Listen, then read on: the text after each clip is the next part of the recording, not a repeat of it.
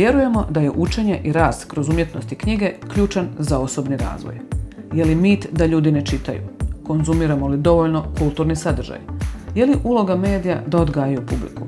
Kome se mediji obraćaju u svojim tekstovima o kulturi? Da li je kultura skupa i može li je prosječni Hrvat sebi priuštiti? Tko najviše posuđuje knjige u knjižnicama i tko su najčešće čitatelji godine? Potražit ćemo odgovore u trećoj epizodi podcasta.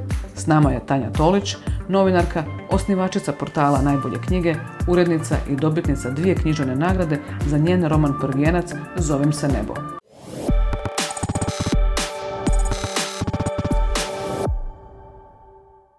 Tanja, dobar dan. E, dobro rana došla. E, evo, recimo, ti već godinama ovaj, pratiš kulturu, uređuješ kulturu, radiš za Globus, radiš za Jutarnji list, do nedavno si bila jedna od urednica svijeta kulture.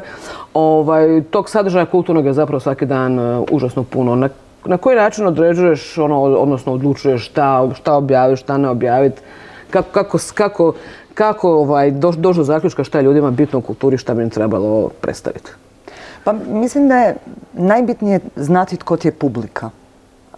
Dakle, dnevne novine kao posebni prilozi ili neka magazinska izdanja, oni nemaju istu publiku. Mhm.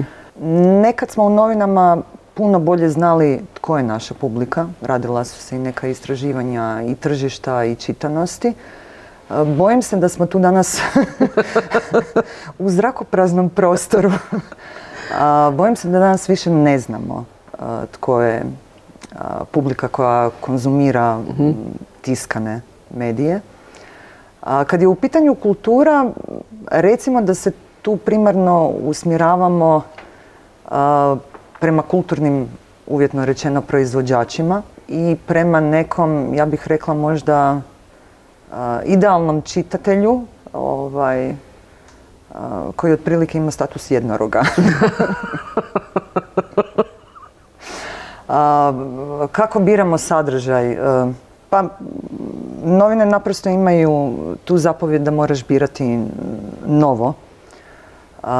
U tom moru novoga pokušavaš izabrati nešto što je kvalitetno. Naravno, uvijek se postavlja pitanje što je kvalitetno. Mhm. Ja mogu govoriti samo za svoje e, kriterije. Meni je osnovni kriterij smislenost. Dakle, kad je u pitanju kulturni sadržaj, ja tražim nešto što komunicira s čovjekom, komunicira s nama danas, nešto što nam govori o tome gdje smo mi danas, tko smo mi, koje su naše strasti, koje su naše ljubavi, ali i tražim u principu sugovornike koji su kritični prema mhm. svijetu danas i prema društvu danas. Pa koliko se zapravo ta kultura uopće konzumira? Ono, znači uvijek, uvijek je nekako bilo, kao uvijek se nekako stječe dojam da kulture baš u medijima nema dovoljno. Je li se on, čitali se ona, koliko ona zapravo ljudima, ono, ok, ona neće rušiti možda internete kad se objavi nešto o nekoj predstavi kao što bi recimo rušilo internet nešto drugo, ali koliko ona zapravo je zanimljiva ljudima za čitanje? Ima li kolika je ta čitalačka publika u Hrvatskoj zastupljena? Već vjerojatno desetljećima vlada taj mit da je kultura elitistička, da mhm. je kultura za snobove. Ja mislim da to nije istina, zato što svi ljudi u najmanju ruku slušaju glazbu i gledaju filmove, gledaju televiziju. Dakle, to je isto kultura, to je isto umjetnost. Prvo što trebamo imati na umu jest novine se tradicionalno obraćaju starijim čitateljima, odnosno odraslim mhm. čitateljima. obraćaju se radnim ljudima. dakle, mi pred sobom, osobito danas u Hrvatskoj, imamo konzumenta kulture koji je iscrpljen cjelodnevnim radom, iscrpljen kućanskim poslovima, slabo plaćen za ono što radi i vrlo vjerojatno na rubu siromaštva. Dakle, ono što njemu ostaje za konzumaciju kulture u tradicionalnim mhm. medijima ili, ajmo reći, i portalima po kojima surfaju na večer, ostaje im zapravo više manje prostor za eskapizam. Dakle, oni traže u prvoj turi kulturu, odnosno kulturni sadržaj mhm. koji će ih umiriti, emocionalno regulirati, koji će im podariti zaborav i vrlo vjerojatno neko smirenje prije spavanja. Ako kulturu tretiramo kao neki elitistički sadržaj, odnosno ako želimo čitatelju, slušatelju, mhm. gledatelju ponuditi nešto više osim eskapizma, onda moramo naći način kako da prodremo do njega. Dakle, taj sadržaj moramo učiniti zanimljivim i važnim za njegov život. E, sad se zapravo spomenula taj, taj mit o tome da je kultura elitistička i tako dalje.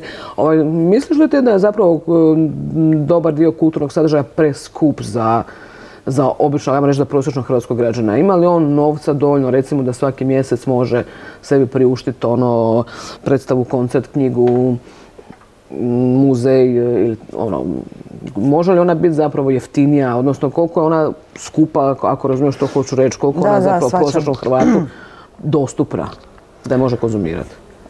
Ako ne računamo naravno Netflix i ove, što košta da. 10 eura mjesečno, nego...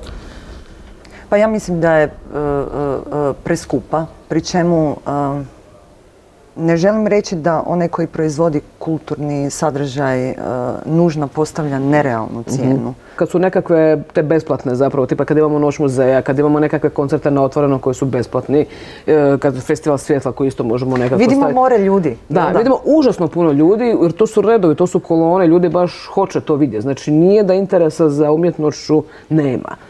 Ima. On zaista postoji dosta je velik. Ima i mislim da postoji još jedan pokazatelj.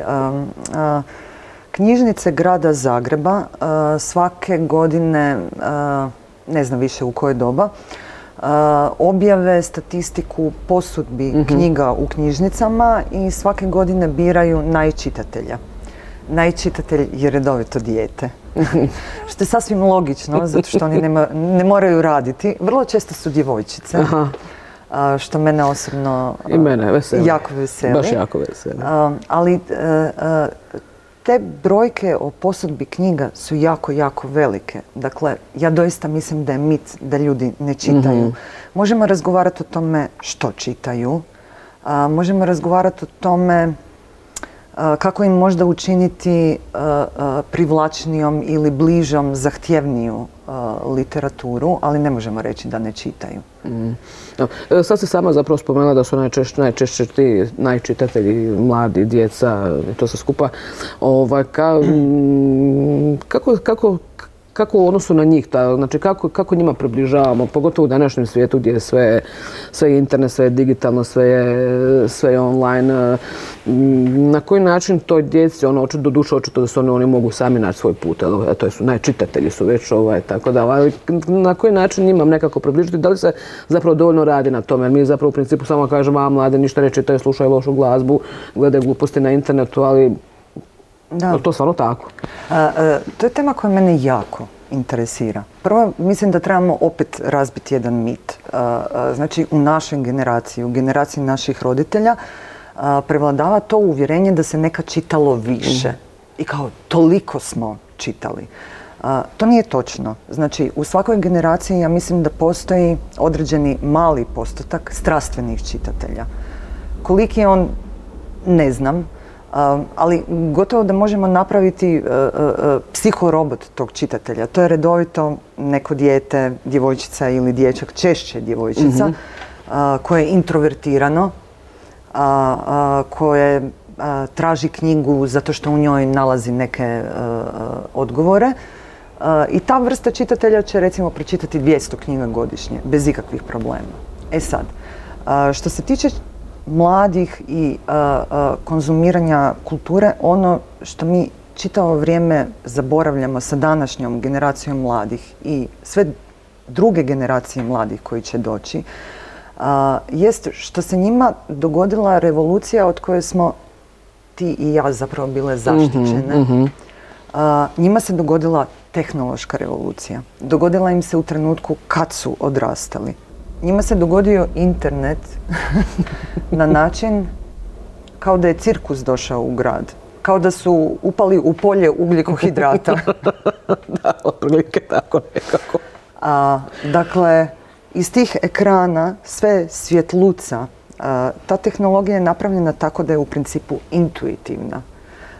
ona je izumljena tako da nam je prirodno držati mobitel mhm. u rukama, da nam je prirodno svajpati po ekranu. Ja mislim da smo mi odrasli jako nepravedni prema toj generaciji optužujući je što ne čita, ne konzumira mhm. umjetnost. Njih navodno ništa ne zanima. Ali mi nismo učinili apsolutno ništa da njima, na primjer, lektiru približimo. Mhm. Dakle, mi očekujemo da će oni koji u velikoj mjeri upravo zbog konzumacije tehnologije imaju poremećaj pažnje, imaju vrlo kratki raspon koncentracije, zato što su zatrpani sadržajima. Mhm. Mi očekujemo da će oni što, sjesti pored peći uz voštanicu i čitati... čitat, e, tisuću stranica Tolstoja. Ja osobno ne mislim da bismo trebali ukinuti lektiru, ali meni bi bilo jako e, intrigantno kad bi se e, lektiri u osnovnoj i srednjoj školi pristupilo na sasvim drugčiji način. Na primjer, e, s obzirom da tradicionalno postoji samo mali broj strastvenih čitatelja, mhm. zašto recimo ovima drugima, recimo dječacima e, koji manje čitaju, a recimo možda više igraju plejku, zašto njima ne bismo u sklopu slobodnog sata lektire rekli da nam prepričaju video igricu koju igraju. Jer iza proizvodnje video igrica mhm. stoji ozbiljan storytelling. Storytelling, tako je. Ozbiljan storytelling. Tako, ozbiljno pisanje. A razlog zašto mi želimo da mladi čitaju je zato što mi zapravo želimo razviti njihove kognitivne, mhm. verbalne uh, sposobnosti. Želimo povećati njihovu društvenost, želimo povećati njihovu empatiju. To se dobiva pripovjedanjem, sposobnošću Jasno. pripovjedanja. Ne nužno čitanjem, jer priča postoji u mhm. različitim oblicima. Ja mislim da bismo u principu trebali osmisliti nove načine kako da im posredujemo ono što doista jest mhm. važno za njih, ali... Pa i na neki način korespondira na način na koji oni zapravo danas žive i da, više, da, više u skladu sa njihovim zapravo načinom života nego što je to bilo prije 20, 30, 40, 50 godina. Apsolutno. U ostalom na TikToku postoji BookTok mm koji je od uh, brojnih knjiga današnjice stvorio bestsellere. To nismo stvorili ti i ja. Ja nisam na TikToku. Nažalost. Bola bi uzeti zasluge za to, ali nažalost ne mogu.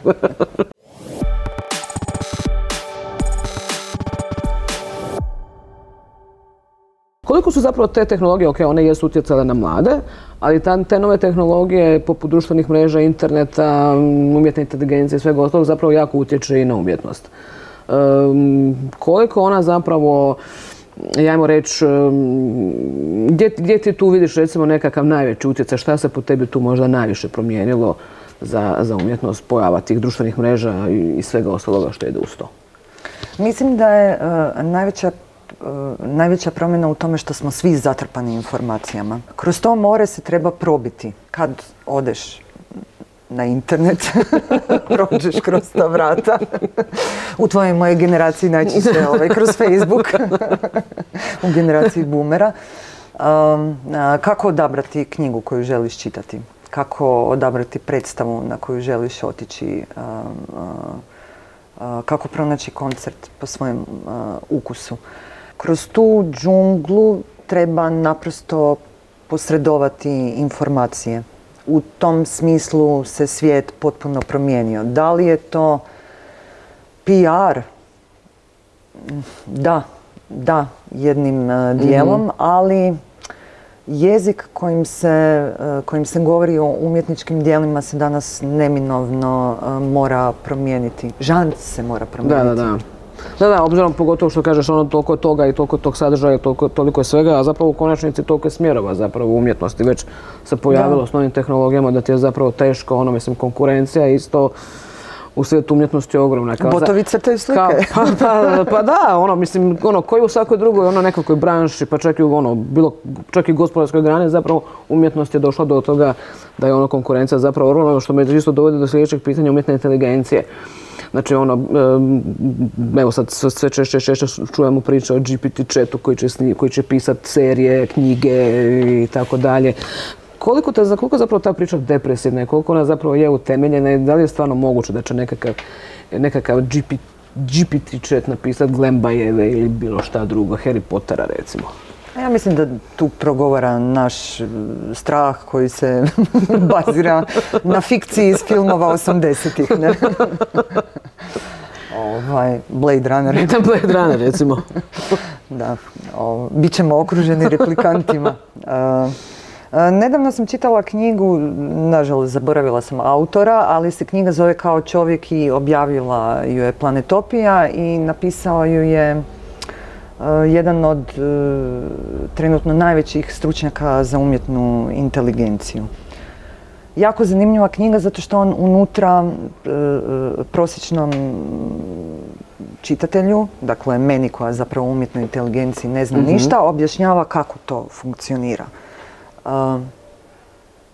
umjetna inteligencija s jedne strane može biti ne nužno da li pametna koliko i mi, jer to nije stvar pameti, može raspolagati informacijama koje joj mi damo pri čemu u ovom trenutku, ne znam da li će to ikad u budućnosti biti moguće, umjetna inteligencija ne razumije osjećaje. Mhm. Neki ljudi ne razumiju osjećaje.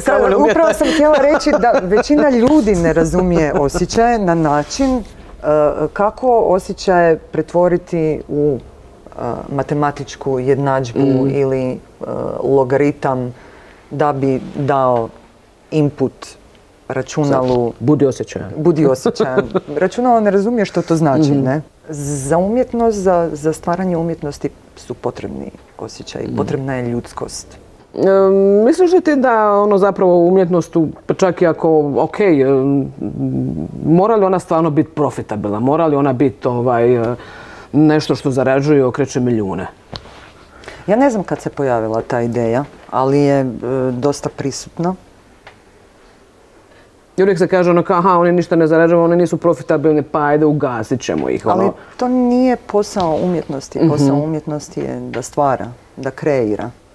Iz moje perspektive, koja ne mora biti tu točna, zato što umjetnici stvaraju iz različitih razloga, iz moje perspektive, umjetnost je tu zato da nam govori nešto o nama i svijetu u mhm. kojem živimo.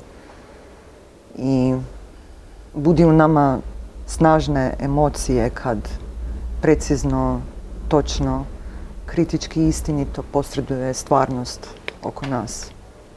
Zašto bi morala biti profitabilna? Mislim, to nije proizvodnja cigla, nije građenje zgrada. To obično kad, kad, obično kažeš ljudima, ono kao nije profitabilno, pa ona kaže, ako nije profitabilno, onda neka se ugasi, onda kažeš kao, ok, možeš, možeš li ti zamisliti život barem godinu dana bez ikakve umjetnosti. Kažem, mogu. A kažem, aha, misliš i bez filmova i bez muzike? Aha, ne, bar, nisam mislio tako. Kako bih rekla ljudima, ljudima vjerojatno treba vrlo plastično objasniti da ono umjetnost zapravo obogaćuje život. Umjetnost te ne mora obogatiti materijalno, nego iznutra zapravo. Da, Mislim, to je zapravo ali kako bi se mjerila profitabilnost? zamislimo taj svijet u kojem, recimo, pisac, što si i ti, a i ja. Pa i ti. kreće od te pozicije da će proizvest roman koji će biti koji mora pročitati sto tisuća ljudi i mora se prodati u, mhm. ne znam, recimo, 50 tisuća primjeraka odakle bismo krenule? ne znam, ne znam to što mislim, ono, uvijek me to, to i mene isto uvijek ono zanimalo, znaš, ono, kako napišeš bestseller, kako napišeš best uh, sve nešto, blockbuster, kako snimeš blockbuster, kako napišeš bestseller, ali to su zaista iznimke. Mi ono, možda, možda to ljudi ne shvaćaju, ali bestsellere su zaista iznimke. Mislim, dnevno se objavi ono, milijun knjiga valjda u svijetu da. svaki dan. Ljudi, valjda, pretpostavljam da je ta, ono, nisam sigurna koliko ljudi zapravo razumiju da je za napisat nešto profitabilno ili stvoriti nešto profitabilno nije baš ovaj, samo kao ako je mogla J.K. Rowling možeš i ti, ne mogu.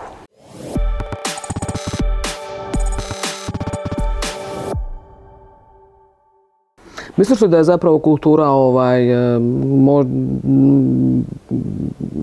dosta zapostavljena, ne samo kod nas, nego općenito, mislim, ok, u nekim državama sigurno nije, ali da bi možda ipak trebalo malo drugčije ono, e, tretirati to ne zapravo u nekakvim ono, razmjerima kad se govori o tome koliko se izdvaja za kulturu, koliko se izdvaja za sport, koliko se izdvaja za ovo, za ono ili za, za sve skupa. Kultura je to uvijek, kultura je to uvijek dosta, dosta među zadnjima što se tiče financiranja. Ovaj, kak, na koji način promijeniti taj, tu svijest da da to nije nešto čemu treba davati siču i ono što ostane nakon što se podijeli svima drugima, nego da na njoj treba zaista raditi na način da, da je se da dobar komad tog kolača.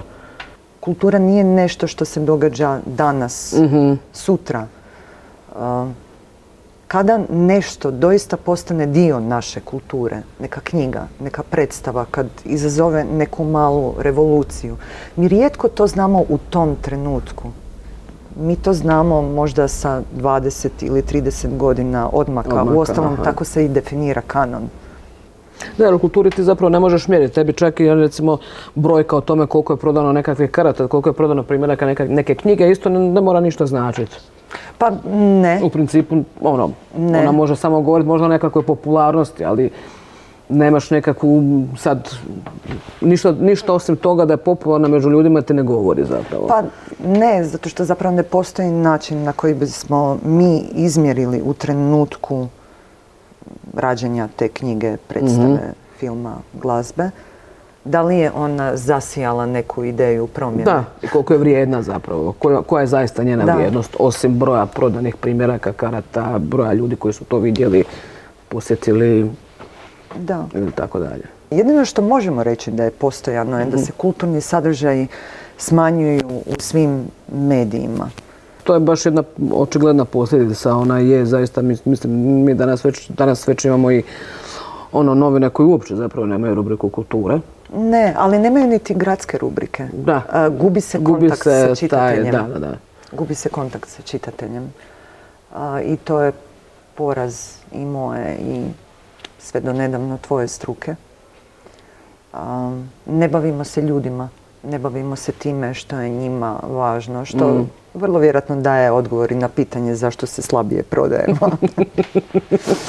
ovaj, e, ono, o kulturi puno govori kultura čitanja, tu, spada, tu, tu spadaju i online e, portali i tako dalje. Evo, ne tako davno je kod nas uvedena ta pretplata zapravo na većini portala u, Hrvatskoj gdje se sadržaj počeo naplaćivati, što je u svijetu već normalno, ja već e, jako dugo vremena. Ovaj, jesmo li mi s tim zakasnili, obzirom na to da ono već desetljećima zapravo starta se web sadržaj ne, ne naplaćuje i koliko je zapravo ljudima ukorijenjeno to da nešto što je napisano, da nešto što je netko napisao je potrošeno nekako vrijeme, da neko potrošuje ne, samo vrijeme nego i novac i nekakvu, nekakvu trud i energiju, da se to mora platiti. Isto kao što ćeš doći u knjižaru kupiti knjigu, koliko je ljudima normalno da moraju platiti tekst na portalu, iako je zadnjih, ajmo reći, 20 godina od kad su portali kod nas se pokrenuli, ovaj, je taj sadržaj bio besplatan. Ovisi što im nudimo i što im želimo naplatiti. Ako im prodajemo besmisao, zašto bi to itko platio? Novine u Hrvatskoj kad su uh, prešle na web, kad su pokrenule svoje uh, portale, uh, sve je bilo besplatno. Mhm. To nije loša taktika na početku, zato da ako želiš nešto dobiti, prvo moraš dati. mislim da smo tome pristupili previše površno. mislim da smo tome pristupili previše sa računicom, usmjereni na profit. Reći ću svi mi, volimo vjerovati da je prosječan čitatelj troll. To nije istina. Mm. Prosječan čitatelj nije troll, ali ako mu kao glavni sadržaj nudiš besmislice, ako, ako mu nudiš potpunu estradizaciju društva, a što drugo može biti nego troll? Ti zapravo imaš svoj portal najbolje knjige, koji već sad malo kultni status među čitateljima knjiga. Hvala ti. I izvrstanje. Ovaj, na koji način se ti e, se približila svojim čitateljima? Ti još uvijek nakon 13 godina postojanja i dalje zapravo je taj portal i dalje jako čitan među ljudima, vole, ono, vole tamo otići pogledati što da, ima novoga. Da, 120 tisuća. Da, to je stvarno ono veliki uspjeh obzirom na to da nisi dio nikakve, nikakve medijske kuće ili nečega, nego si samostalni portal, potpuno neovisan. Ovaj, na koji način si ti uspjela i kako si se ti približila svojim čitateljima? Pa ja se prema svojim čitateljima kao i prema, drugim ljudima u svom životu odnosim s poštovanjem. Smatram da je jako krivo čitatelju pristupiti na način da mu propisuješ što bi trebao čitati. Da mu dociraš, mhm. popuješ, da mu govoriš da ti krimići i ljubići koje čita, da je to šund literatura. Da, neki jesu, ali neki su jako dobri. ja sam ga prvo bila zamislila na način da ga da ga otvorim, u smislu da se događa dvosmjerna komunikacija, mhm. da to bude nešto poput hrvatskog uh, gudrica. to jest jest neko vrijeme funkcioniralo, međutim moja intimna želja je zapravo bila na neki način napraviti online časopis posvećen knjigama. Mhm. tako da kroz godine i komunicirajući s tim čitateljima, razgovarajući s njima o knjigama, o čemu oni vole čitati, se mijenjao i moj stav ja sam učila od njih mhm. sigurno koliko su i oni učili kroz mene i kroz sve druge autore između ostaloga i preko tvojih tekstova koja si isto također tamo pisala.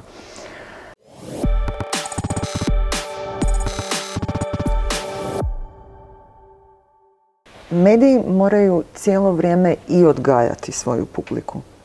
Kad kažem odgajati, tu ne mislim opet da bismo mi trebali mhm. propisivati što će se čitati. Ali možemo biti posrednici na način da im kažemo otkrili smo ovog pisca, otkrili smo ovu spisateljicu. ona je važna zbog toga, toga i toga ona je možda živjela prije 50 ili stotinu godina, ali je dalje suvremena zato što postoje dodirne točke u mhm. vremenu između te žene, recimo iz 50-ih i žene ili muškarca danas u 2000. godinama. U, u tom smislu se odgaja publika. Na neki način na neki način raditi portal o knjigama, portal posvećen knjigama, je vrlo često i rudarenje u svijetu u kojem, kako si i sama rekla, se svaki dan možda objavi milijun knjiga. meni je osobno veliko zadovoljstvo i velika strast probirati mhm. i tražiti i dijeliti sa ljudima svoja otkrića, jer za mene su knjige uvijek bile ideje. Dobro, znači ipak je potrebno imati, kako bih rekla, jedan taj e, u sebi nešto što voliš oko te teme o kojoj, o kojoj pišeš, oko koje radiš, inače bez toga sigurno nije nešto što, nešto što recimo čet nema u sebi, ali osoba ima. Još nije naučio. E, daj samo za kraj da zaključimo ovaj, kad, smo, kad već pričamo o portalu i kad već pričamo o sadržaju na, u medijima, oko, o kulturi to sam te htjela pitati odmah već i prije, pa sam se sad sjetila. E, koja rubrika u novinama, bez obzira to print ili, ili, portali, koja rubrika manje čitana od rubrike kulture? Kako bih voljela reći crna kronika. ne znam. Možda nije za... Ovo je podlo pitanje. možda, možda nije najmanje čitana, ali teško se sjetiti šta je šta će se manje čitati, šta je manje čitano. Ali... Iako pretpostavljam da one, da sadržaj kao kulturni, taj, taj sadržaj koji se tiče kulture nije toliko nečitan kako bih rekla, ali baš ovaj rubrika kao rubrika... Ne znam, možda sam nepravedna. mislim, jer zapravo ne znam. Ja ne znam odgovor na to pitanje. Mm. Ja mogu dati svoj odgovor na to pitanje. Dakle, ako ću otvoriti tiskane novine, da, ja ću prvo otići na stranice kulture ako uopće postoje. Ali možda je kultura najmanje čitanja, čitana rubrika, zato što uh, uh, kulturnih rubrika u novinama gotovo više niti nema. Možda se ne čita jer je nema. Da bi se pisalo o umjetnosti, uh, doslovce treba biti umjetnik. Dakle, to zahtjeva kontinuirano obrazovanje, mhm. kontinuirano čitanje, kontinuiran rad na sebi, samorefleksiju, goleme količine opće refleksije, Opće, da. ajmo to tako reći. U današnjim medijima, osobito novinama koje su sve tanje i tanje, mm, nema baš više prostora, prostora za takav rad. I mislim, to nije samo hrvatski problem, to je i svjetski problem. To je ozbiljna umjetnička proizvodnja za koju treba a, vrijeme, a netko to vrijeme mora platiti. Ajmo sam ipak rastati možda. Barem, barem sam u lijepim mislima da će vjerojatno... Nećemo plakat na kraju. Nećemo, nećemo, iako smo mislili da možda hoćemo kao ono velike ljubiteljice kulture, umjetnosti i tako dalje, ali dobro. E, ništa Tanja, hvala ti puno na, na razgovor. Bilo mi jako drago da smo porazgovarali o svim ovim nekakvim od, od A do Ž što se tiče kulture, medija, spomenuli smo i mlade, spomenuli smo i portale, spomenuli smo sve. Hvala, Hvala tebi na pozivu. Ne, hvala ti.